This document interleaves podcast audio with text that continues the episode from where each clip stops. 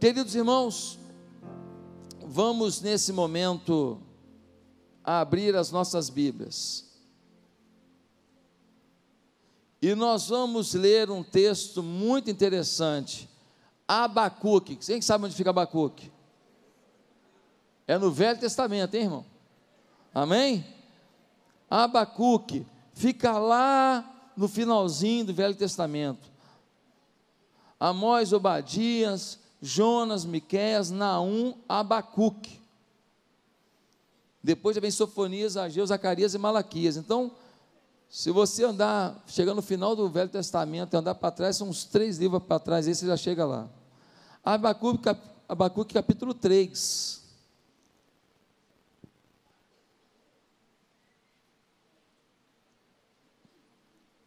E nós vamos ler do verso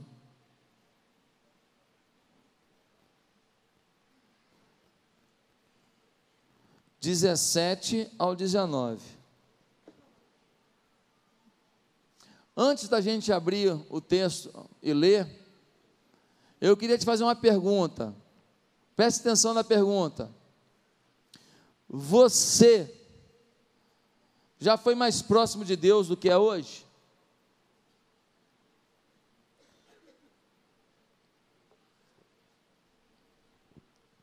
Ou você nunca foi íntimo de Deus? Você frequenta a igreja há muitos anos, mas você nunca foi íntimo de Deus. Você ouve a palavra, ouve louvores, ouve tanta coisa, mas assim, nunca te pegou e te tomou, te energizou, te empoderou a presença de Deus. Você já viveu isso ou não? Como é a sua relação com Deus? Quando eu falo de ser íntimo de Deus, eu estou falando de ter relacionamento com Ele, em ouvir a voz dEle, através de inúmeras formas que Deus fala. Não necessariamente de forma audível, mas Deus fala através da Bíblia, dos louvores, das circunstâncias, das orações, de alguém, de um amigo, de um profeta. Quando eu falo de intimidade com Deus, eu estou falando de consultar Deus para agir, e não apenas pedir que Ele abençoe o que você decidiu fazer e acabou dando errado.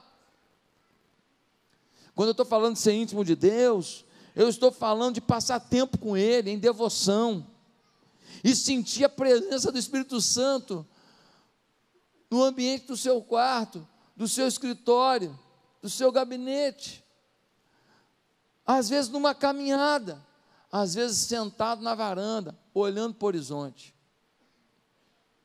Quando eu falo de intimidade com Deus, eu falo de aprender a orar, entrar nesse diálogo em que a gente fala, mas também ouve, em que a gente expõe, mas também percebe o que Deus está dizendo. Quando eu falo de intimidade com Deus, eu falo de enfrentar o que tiver que enfrentar e sentir que Ele está te sustentando, sentir que Ele está contigo, sentir que você não está sozinho. Quando eu falo de intimidade com Deus, eu estou falando de saber quem Deus é e saber quem você é. E saber que nada pode impedir você, com suas limitações e sonhos, de conviver com esse Pai poderoso para te ajudar na tua caminhada. Quando eu falo de intimidade com Deus, eu falo de amar a Deus. E quem ama, honra. Porque quem não honra, não ama. Quando eu falo de intimidade com Deus, eu estou falando de ser instrumento do Senhor. De ter a maior alegria que um ser humano pode ter na terra, ser um instrumento de Deus na vida das pessoas ser voz de Deus para o ouvido das pessoas, ser a mão de Deus para abraçar as pessoas. Nada na vida te dará mais prazer do que ser um instrumento nas mãos do Senhor. Querido, tem gente que tem uma relação boa com Deus, dependendo da situação. Se está tudo bem, ele busca a Deus. Se está tudo bem, outros param de buscar a Deus. Se está tudo mal, alguns vão para Deus. Se está tudo mal, alguns se revoltam com Deus. Cada um reage de um jeito, estando boa ou má situação. É diante desse quadro de intimidade frágil, anêmica, raquítica com Deus, que eu queria ler esse texto com você agora. Porque nesse texto nós temos lições profundas para a nossa vida. E o tema da mensagem é: não deixe nada abalar sua comunhão com Deus. E nós vamos responder hoje por quê? Por isso, preste atenção nesse texto do profeta Abacuque. Deixa eu te explicar uma coisa. O profeta Abacuque estava numa fase de uma boa, estava tranquilo, um ambiente bom. Só que o povo estava bem afastado de Deus. O povo estava aprontando com Deus. E Deus falou para Abacuque, numa visão: Abacuque, eu vou mandar os caldeus. O inimigo vai vir, vai invadir a terra para punir Israel, para aprender a ter temor a Deus. E Abacuque questiona Deus, fala, mas como é que pode? O senhor vai mandar alguém pior que a gente para vir disciplinar a gente? Deus fala, é isso mesmo. Mas por que o senhor vai fazer isso? Porque eu sou Deus. Põe. Porque eu sou Deus, eu faço como eu quero. Eu não tenho que te dar explicações, não. Eu uso quem eu quero para disciplinar quem eu amo. Eu uso quem eu quero para levar para o rumo certo quem eu tenho planos, quem eu tenho projetos e que se afastou dos meus planos e dos meus projetos. E Abacuque fica numa crise danada. Como é que é, Senhor? O Senhor vai nos punir, e o Senhor ainda vai usar um ímpio para nos punir. Os caldeus são piores que a gente. Como é que é isso? Mas no final do livro de Abacuque, ele faz essa conclusão aqui. Depois de dialogar com Deus, ele que é íntimo de Deus, ele tem a seguinte conclusão: preste atenção versículo 17. Mesmo não florescendo a figueira, e não havendo uvas nas videiras, mesmo falhando a safra de azeitona, não havendo produção de alimento nas lavouras, nem ovelhas no curral, nem bois nos estábulos, ainda assim eu exultarei no Senhor e me alegrarei no Deus da minha salvação. O Senhor, o soberano, é a minha força. Ele faz os meus pés como os do servo, faz-me andar em lugares altos. Depois de questionar Deus, porque a chapa vai esquentar, depois de questionar Deus, porque os problemas virão, depois de questionar Deus, porque a profecia sobre o povo não é boa, o momento será de julgo, o momento será de falência, o momento será de tristeza, o momento será de morte, o momento será de fome, o momento será de juízo. Ele vai declarar isso. Ele está dizendo que ele está bem mas ainda que fique na miséria, ainda que fique sem, sem recurso, ainda que fique com problemas, que ele não abre mão de andar com o Senhor. Fala, Senhor, eu estou numa boa contigo, mas se a chapa esquentar, eu continuo contigo. Eu estou contigo, mas se, se a pizza que eu comi hoje, amanhã eu não tiver, eu continuo contigo. Se o pão que hoje eu botei queijo, amanhã só tiver o pão, eu fico contigo. E se não tiver nem o pão, eu fico contigo porque eu sei que o Senhor vai mandar pão, porque nunca faltou pão para quem te ama.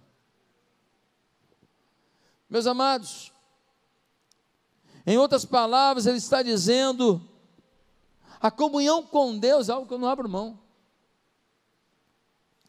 Parece a declaração de Davi, né? O rei Davi, o grande rei Davi, o maior rei de Israel, um homem milionário, se fosse hoje seria um bilionário. E Davi vai dizer lá no Salmo 16, versículo 2: Digo ao Senhor, Tu és o meu Senhor, não tenho outro bem além de ti. Em outras palavras, meus palácios, minhas carruagens, meu exército, minhas casas de veraneio, minha fortuna, meus tesouros, tudo que eu tenho não vale nada. Meu maior tesouro é o Senhor. E ele vai dizer lá no Salmo 20, versículo 7: Uns confiam em carros e outros em cavalos, ter carruagens de guerra é coisa para rico, para milionário. Não era qualquer rei que tinha isso, não. Ele tinha carruagens fortalecidas no ferro para aguentar a, a, uma batalha, e ele tinha também cavaleiros preparados e tinha cavalos. Ele vai dizer: uns confiam em carros, outros em cavalos, mas nós faremos menção do nome do Senhor nosso Deus. Eu fico imaginando se Davi conversasse com você hoje, ele ia falar assim: você faz menção de quê? Quando você pensa no sucesso da sua vida. Você faz menção do dinheiro que você guardou? Você faz menção do trabalho legal que você tem? Você faz menção da aposentadoria garantida que você tem, porque no seu serviço público depois já tem uma aposentadoria, aposentadoria garantida? Você faz menção do, da herança que você tem para receber? Você faz menção de quê? Ele fala assim: eu faço menção no nome do Senhor nosso Deus, que eu não confio em nada disso. Meus amados irmãos, é muito sério isso. Sua fé é uma fé como a de Davi, como a fé de Abacuque. Você busca Deus, sente Deus, anda com Deus, prioriza a Deus, ainda que tenha que pagar um preço. Muita gente abre mão de uma relação com Deus. Por quê? Por causa dos amigos. O que, que vão pensar de mim? Vão dizer que eu me tornei bobalhão? Vão dizer que eu estou dando dinheiro para pastor? Vão dizer que eu não tenho o que fazer? Vão dizer que eu sou idiota? Vão dizer que eu, vou, que eu, que eu perdi o melhor da vida? Que andar na igreja é perder o melhor da vida? Não, não vou, não vou dar mole para os amigos, não. Alguns perdem a comunhão com Deus por causa dos prazeres do mundo. Pensa no mundo, no mundo fácil para pecar. Você saiu daqui agora, saiu daqui, fala assim: vou pecar. Você acha ali na esquina uma forma de pecar. E alguns acham que eles são frágeis demais em algumas áreas e que eles nunca vão vencer. Um dia o cara falou para mim assim: Pastor, deixa eu te falar, mas aquele negócio de mulher, cara, eu gosto demais. Eu falei: Tu acha que eu não gosto? Só tu que gosta. Tu é o gostador. Os outros homens, tudo, tudo eles olham e falam: Ah, uma mulher. Que mania de você achar que você é mais, mais é, é, apaixonado por mulher do que os outros homens. A questão é que cada um, porque gosta, escolheu a sua. E canaliza todo o seu desejo para essa pessoa. Mas tem gente que não ele tem prazeres na vida e ele acha que ele não pode abrir, que aqueles prazeres são maiores do que ele, que ele é muito mais fraco aquele prazer, e por isso eles abrem mão da comunhão com Deus. Alguns abrem mão da comunhão com Deus por causa da preguiça, preguiça. É bicho preguiça mesmo. Ah, acordar de manhã para a igreja no domingo. Ah, ir para uma célula durante a semana. Ah, ah. Mas se fosse para um churrasco, meu irmão, come com uma força, meu irmão, repete, meu irmão. Se fosse um passeio, um 0800, nós vamos lá para minha casa em Búzios, uh, uh, uh, uh, já estou lá, ó oh, meu irmão, mas vai, mas vai rápido. Mas para o reino de Deus tem preguiça. Para vir na igreja tem preguiça. Não é que eu sou muito ocupado, não, aqui só tem desocupado. Você é muito ocupado. Aqui só tem desocupado. Ó, tudo vagabundo. Opa! Você é ocupado. Gente, quanta desculpa boba que a gente dá, né? Quanta desculpa boba. Alguns abrem mão da comunhão com Deus por causa do dinheiro. Trabalho, trabalho, trabalho, quero dinheiro, dinheiro, dinheiro. Então, não dá tempo, não dá tempo, porque chega no domingo, exausto, aí fala, eu tenho que descansar, que eu trabalhei, trabalhei sábado até ou nove da noite. Mas por que, que você fez isso? Porque o dinheiro é mais importante que Deus. E alguns abrem mão da comunhão com Deus por falta de esclarecimento sobre Deus e Sua vontade. Como assim, pastor? Há uma ignorância nesse país. Eu dei uma entrevista para a Folha de São Paulo semana agora, e eu falei para ela: as pessoas não sabem quem é a igreja evangélica. As pessoas não sabem a obra social que essa igreja faz. Há um preconceito. Há um preconceito. As pessoas não entendem o valor dessa mensagem salvadora do Evangelho. Mas hoje, nesse sermão, eu vou te explicar um pouco melhor isso. Fica tranquilo. Pastor, mas por que você diz que as pessoas são confusas? É, porque tem gente que vai no Espiritismo, vai no catolicismo, vai na igreja evangélica, vai no budismo e fala assim: eu sou de todos. Eu acredito em tudo. Quem acredita em tudo não acredita em nada. É impossível acreditar em tudo. Então a gente precisa respeitar todas as religiões, a gente precisa respeitar todas as pessoas, mas a pessoa precisa entender o que a Bíblia diz e não o que um religioso diz, não o que uma circunstância diz, não o que o ambiente diz, mas o que a Bíblia diz, senão a gente vai errar. Aí o Abacuque fala: Olha, eu não tenho dinheiro, não tenho amigo, não tenho confusão, não tem nada que me tire a vontade de ter comunhão com Deus. Eu queria entender por que, que ele falou isso. Você quer entender? Porque nada deve abalar sua comunhão com Deus. Três respostas. Primeiro, porque em Deus há uma alegria que vai além das circunstâncias. No versículo 18, nós lemos algo muito profundo, é muito forte isso aqui. Diz assim: Ainda assim eu exultarei no Senhor e me alegrarei nos Deus da minha salvação. Abacuque falou: se eu perder tudo, se os caldeus entrarem, se a gente ficar num domínio caldeu, esses caras são bárbaros, esses caras são violentos, se faltar comida no mercado, se não tiver vinho, se não tiver oliveira, se não tiver comida, se não tiver gado, se não tiver nada, ainda assim eu me alegrarei no Senhor. Ele está dizendo o quê? Que existe uma alegria no Senhor que vai além das circunstâncias. Agora eu entendo quando Jesus vai dizer lá em João 16, 22: A vossa alegria ninguém vô-la tirará. Agora eu entendo quando Jesus diz lá em João 14, 27, deixe-vos a paz, a minha paz vos dou, não vou lá dou como o mundo a dá, não se turbe o vosso coração, nem se atemorize. Existe uma alegria, existe uma paz, existe uma coisa que vai além do que o momento possa produzir. O momento mais difícil da vida de uma pessoa, o momento mais cruel, não é suficiente para arrancar essa paz. Eu, eu tenho uma prima chamada Eliane, ela mora no Espírito Santo, quase toda a minha família é do Espírito Santo. E ela casou com um cara muito legal chamado Paulinho.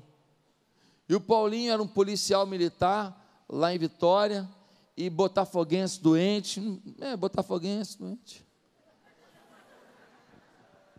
Estou brincando os botafoguenses, tá?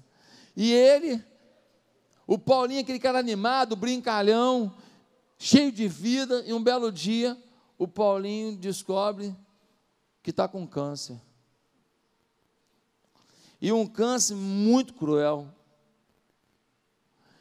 E a família ficou muito triste.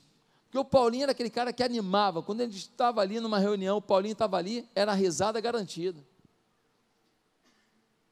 e ele, todo mundo flamenguista na família, ele botafoguense, você imagina só. Ou a gente matava ele, ou ele matava todo mundo. Era, era um negócio muito legal, espiritual. E o câncer começou a comer o Paulinho todo por dentro. Ele era um cara forte assim, ele foi minguando, ele foi estreitando, franzindo.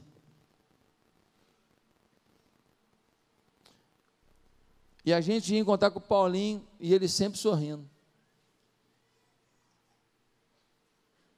Sempre sorrindo, sempre fazendo piada, sempre contando uma história, sempre falando coisas engraçadas, tendo bom humor, sempre colocando assim: ah, Deus permitiu, Deus é que sabe, porque o Paulinho não era crente. O Paulinho era um cara brigão, era, arrumava, as, confusões lá em Vitória e tudo, e ele se converteu. E depois da conversão dele, anos depois é que veio essa doença, e ele se tornou um crente em Jesus. E olha, foi impressionante, porque todo mundo chorando, porque imagina um homem que você olha assim, com 100 quilos, e depois você olha para esse camarada, ele está com 60.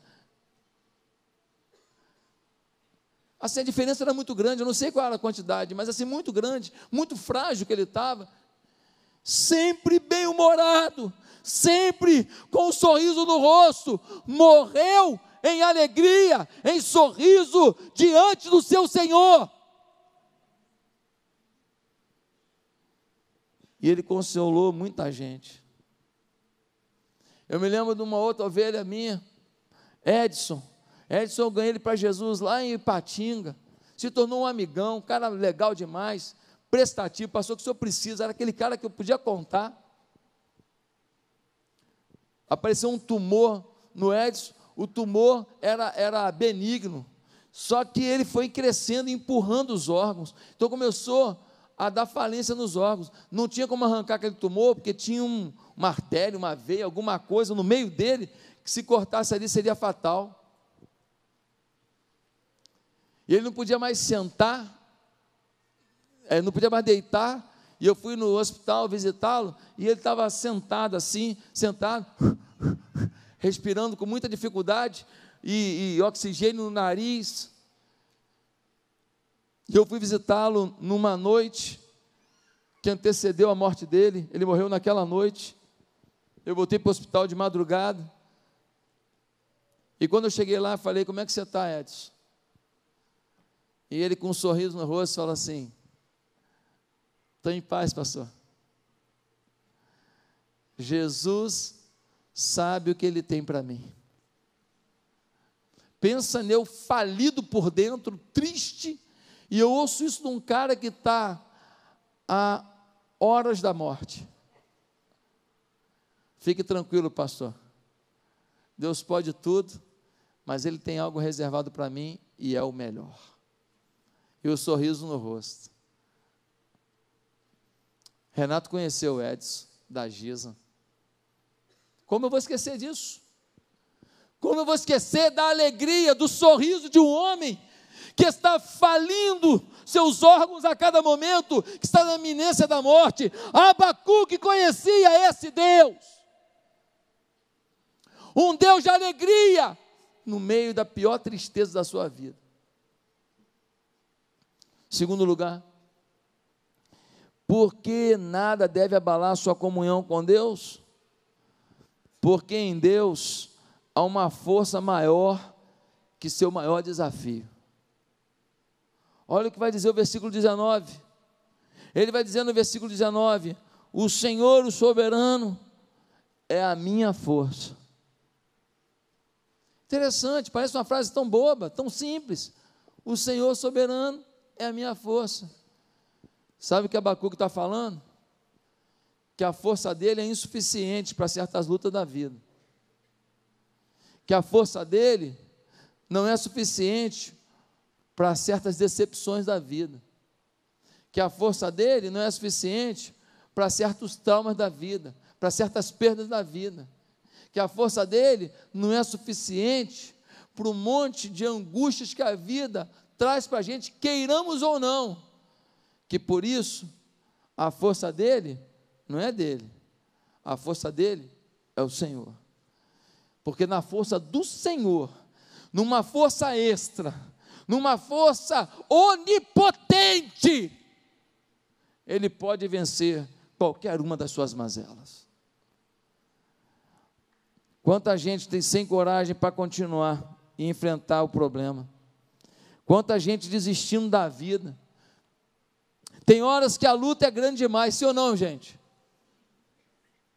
Tem horas que a dor traz um cheiro de morte, sim ou não? Tem horas que a vergonha traz uma sombra de depressão. Tem horas que a pessoa se olha no espelho e tem dificuldade de responder a simples pergunta: quem sou eu? Ou melhor, como é que eu fiz isso? Como é que eu agi assim com meu pai, com a minha mãe, com meu filho, com a minha filha, com a minha mulher, com meu marido?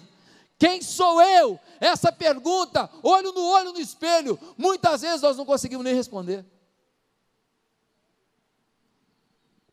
Queridos, Abacuque está dizendo para a gente que tem desafios, lutas enormes, que ele encontrou um meio de lutar contra qualquer desafio.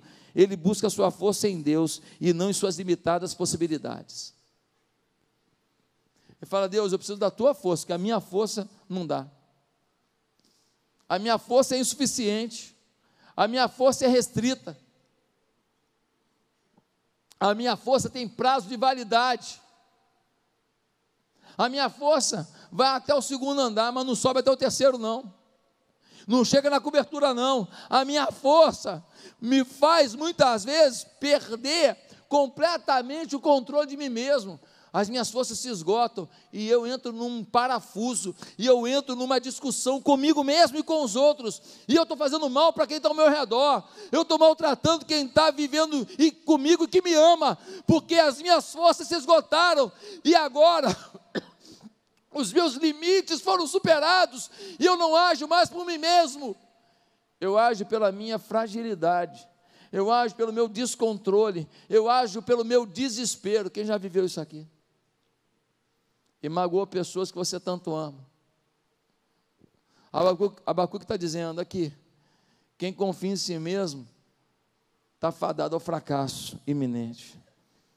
Não é a primeira luta do profeta, ele está convencido de que o Senhor não deixaria de fortalecê-lo fisicamente, emocionalmente e espiritualmente em meio à crise.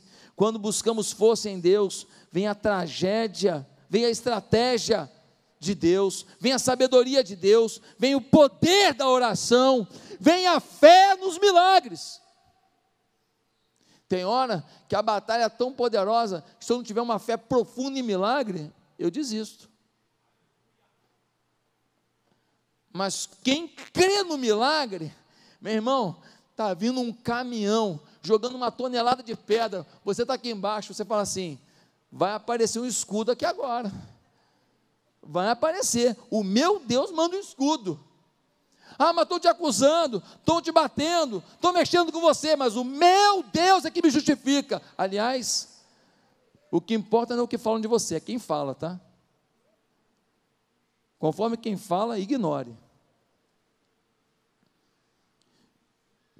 Esse meu primo estava sofrendo muito, com dores horríveis, mas olha aqui, lutou até o final da morte até o, o fim da vida, desculpa, até o final da vida, até encontrar a morte, lutou, não desistiu não. Sabe por quê?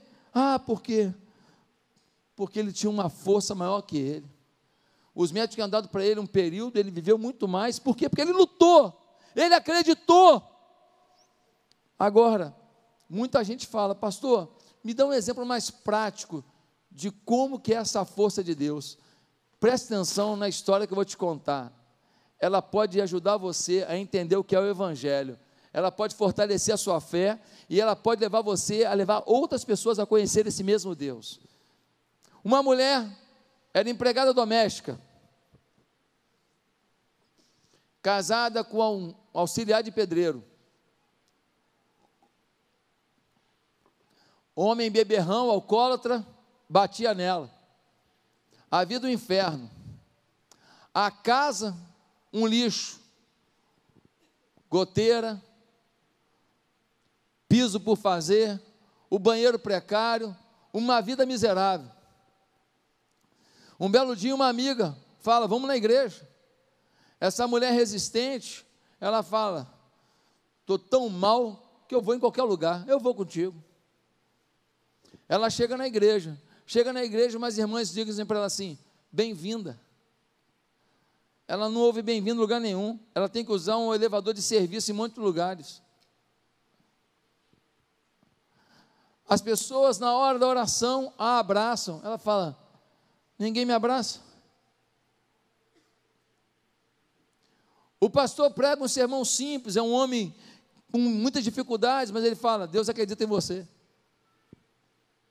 Ela ouve aquela palavra simples de um homem que não tinha nem muita cultura, nem muito preparo, mas quem revela aquela palavra para a alma dela é o Espírito Santo. Naquele dia ela aceita Jesus. Ela aceita Jesus, volta para casa, o marido está lá, urinado, fedido, acabou de voltar das bebedeiras dele. E ela agora com Jesus no coração, ela não sabe o que fazer, ela marca um gabinete com o pessoal do Ministério de Família da igreja, e ela vai lá fazer um gabinete, e o pessoal fala com ela assim: não desista do seu casamento, não. Tenha atitude para com ele como se ele fosse o que a senhora já quer que ele seja. Haja com ele como se ele já fosse o homem que a senhora espera. Como assim? Ele me bate, ele é beberrão, ele é nojento, ele é asqueroso, é fedido, mijado. Eu não aguento ele. Haja com ele pelo amor de Deus. Haja com ele com a sabedoria de Deus. Dá comidinha na mão. Dá roupinha passada. Trate com educação. Evite conversa que vai gerar problema. Seja sábia, peça a iluminação do Espírito Santo de Deus.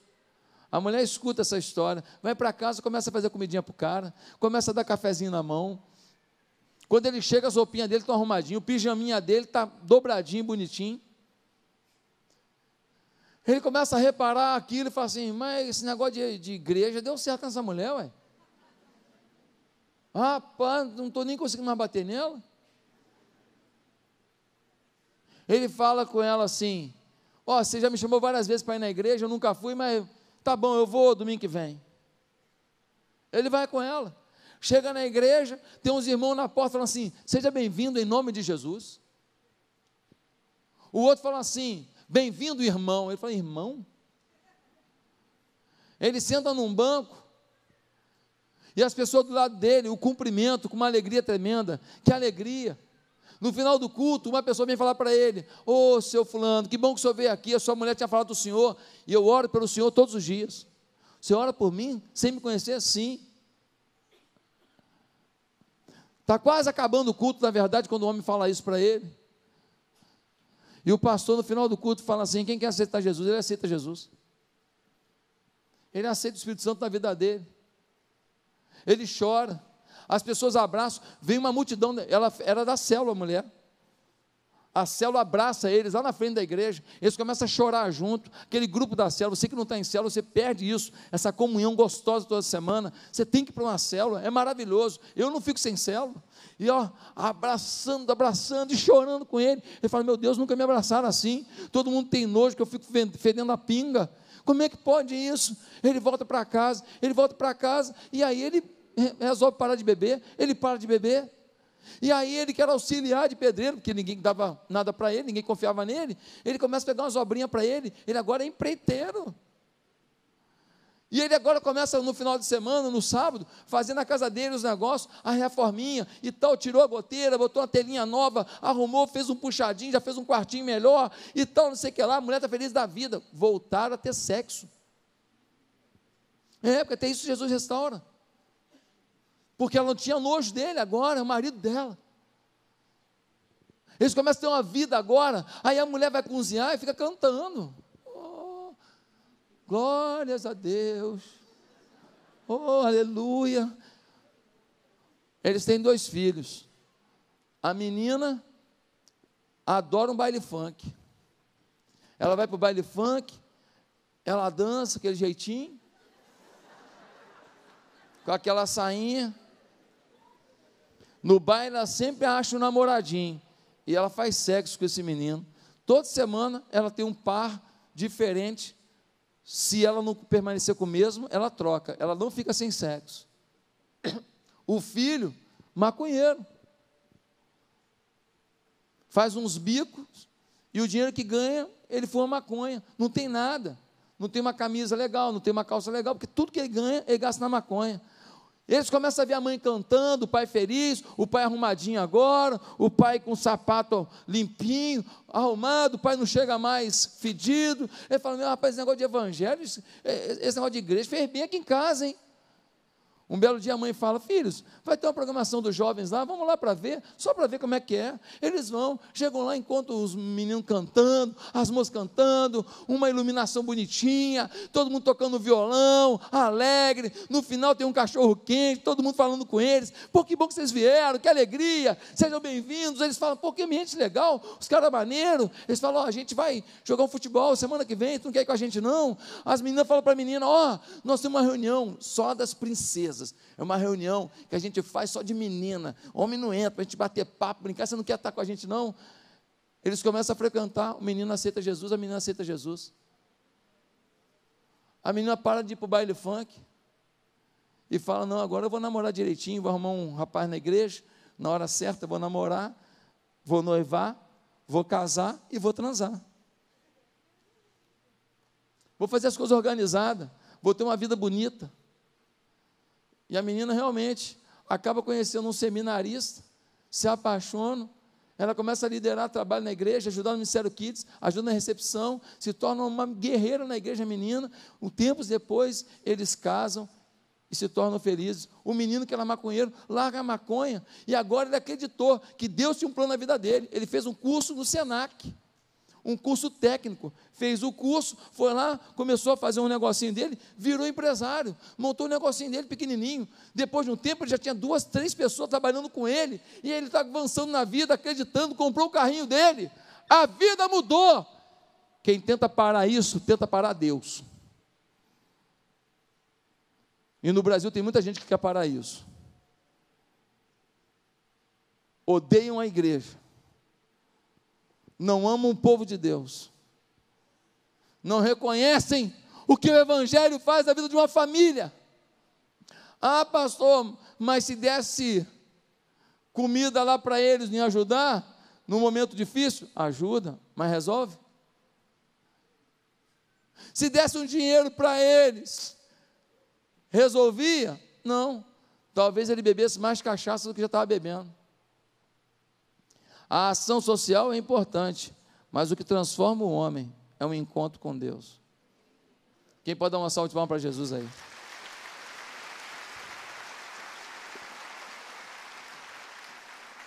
É por isso que no Salmo 37, versículo 5, nós lemos: Entrega o teu caminho ao Senhor, confia nele, e o mais ele fará. Abacuque falou: meu irmão, posso enfrentar o que for, mas com esse Deus eu vou aonde tiver que ir, porque Ele transforma uma família destruída, todo mundo destruído, numa família vencedora. O Evangelho é a força mais poderosa do universo. Quem acredita nisso, diga: Eu creio! Em último lugar, porque nada pode nos afastar da comunhão com Deus. Porque quem anda com Deus pode ter certeza que sua salvação está garantida. Além da alegria na dor, além da força para lutar, a salvação está declarada. Olha que nós vamos ler no versículo 18. Diz assim: Ainda assim eu exultarei no Senhor e me, me alegrarei no Deus da minha salvação. Eu não estou me alegrando em qualquer um, não. Eu estou me alegrando naquele que me garante que o final da minha história é Salvador. Muito triste vir à igreja e no final da vida não ter encontrado a salvação. Muito triste falar versículo decorado e não tê-los como uma experiência real dentro de si. Muito triste falar da oração e não vivê-la. Hoje Deus te trouxe aqui para um ajuste porque Ele te ama. Hoje Deus te trouxe aqui para um milagre da tua vida.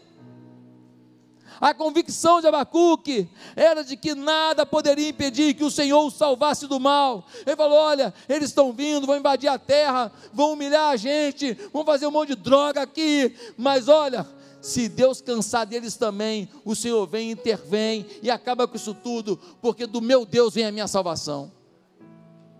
Está tudo numa boa, pode ficar tudo ruim, mas Deus coloca numa boa a hora que Ele quiser. porque ele continua tendo o controle do universo. Lembra quando Josafá tinha três exércitos contra ele? Ele começou a adorar o Senhor, os exércitos se confundiram um com o outro, um destruiu o outro, e sem pegar num canivete, ele venceu a batalha. Lembra de Daniel quando foi ameaçado, porque ele estava orando ao Deus vivo, jogaram ele numa cova de leões. Os leões viraram travesseiro para Daniel. Dormiu numa boa, no meio das feras.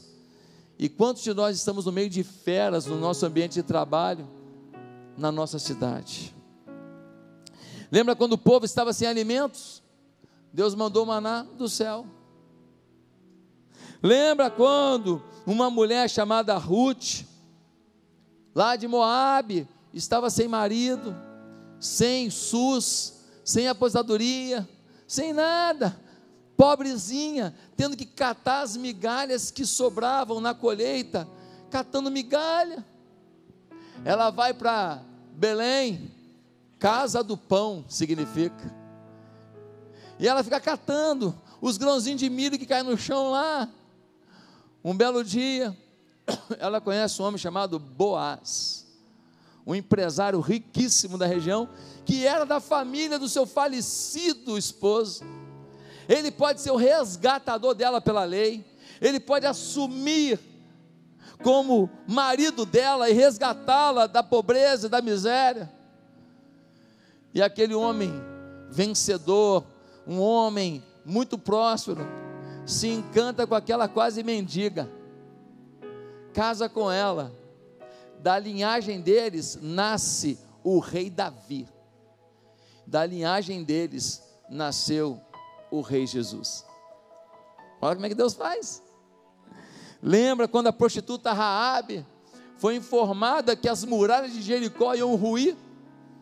Ela morava num cubículo, num quartinho onde fazia seus trabalhos de prostituição em cima dos muros de Jericó. Mas ela recebeu os espias do Senhor, ela disse que cria no Deus de Israel, e os muros caíram, muita gente morreu e pereceu, mas Deus preservou Raabe e toda a sua família. Ele é um Deus de salvação. Mas a maior salvação que ele pode te dar é a salvação da morte eterna, te concedendo a vida eterna. João 3,16 diz: Porque Deus amou o mundo de tal maneira que deu o seu Filho unigênito, para que todo aquele que nele crê não pereça, mas tenha a vida eterna.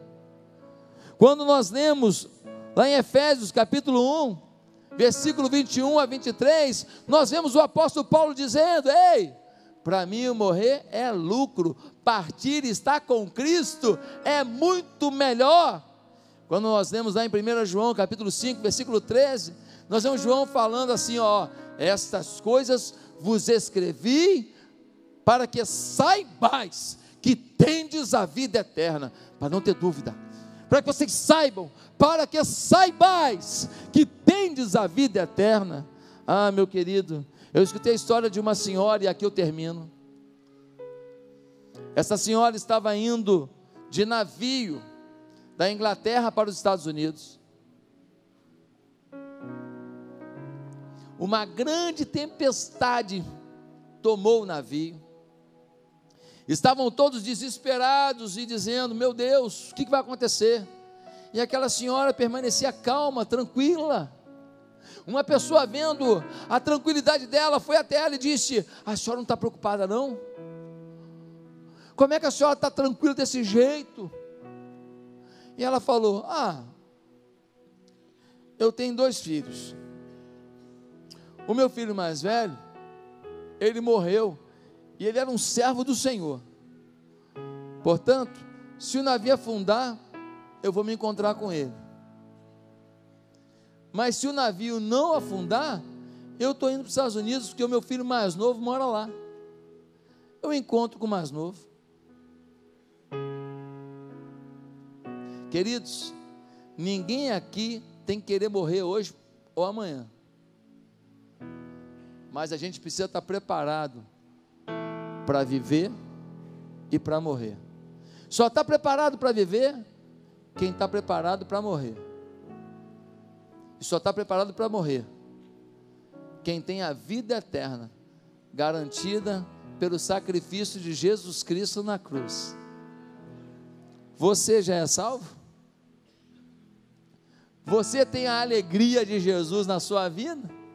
Você tem essa força de Jesus na sua vida? Você tem essa salvação de Jesus na sua vida? Está com dúvida? Curva a sua cabeça e ore comigo agora. Se você ainda não tem certeza da sua salvação, se você ainda não tem certeza de que você entregou sua vida e seus caminhos ao Senhor, repita comigo essa breve oração, onde você está. Diga assim: Santo Deus, é muito ruim quando a gente está vivendo uma luta como Abacuque sabia que ia enfrentar. Mas eu quero poder falar como um Abacuque. Eu quero poder falar que ainda que a videira não dê fruto, ainda que a oliveira não dê fruto, ainda que não tenha um animal no estábulo, ainda que não tenha uma gota de leite para tirar, ainda que aquilo que é mais básico para a sobrevivência naquela época era uma, um ambiente agropastoril, Ainda que eu não tenha nada disso, eu quero ficar com o Senhor. E é claro, se eu tiver a videira, se eu tiver a oliveira, se eu tiver o animal, se eu tiver a gordura, se eu tiver o queijo, se eu tiver a manteiga, eu também quero ficar com o Senhor, na abundância ou na dificuldade. Que nada pode abalar minha comunhão contigo, Deus. Por isso eu quero hoje fazer um, uma aliança, um acerto eu quero receber Jesus como Senhor da minha vida. Eu quero que Ele mude a minha história. Eu não quero ser um cristão nominal. Eu quero ser um cristão na essência. Por isso eu te peço, meu Deus, que o Senhor perdoe os meus pecados. Que o Senhor mude a minha história. Que o Senhor me dê essa alegria, essa força e essa salvação que só Jesus pode dar. E eu quero ser um instrumento nas tuas mãos para levar outros a conhecer o teu poder, a tua força, o teu amor.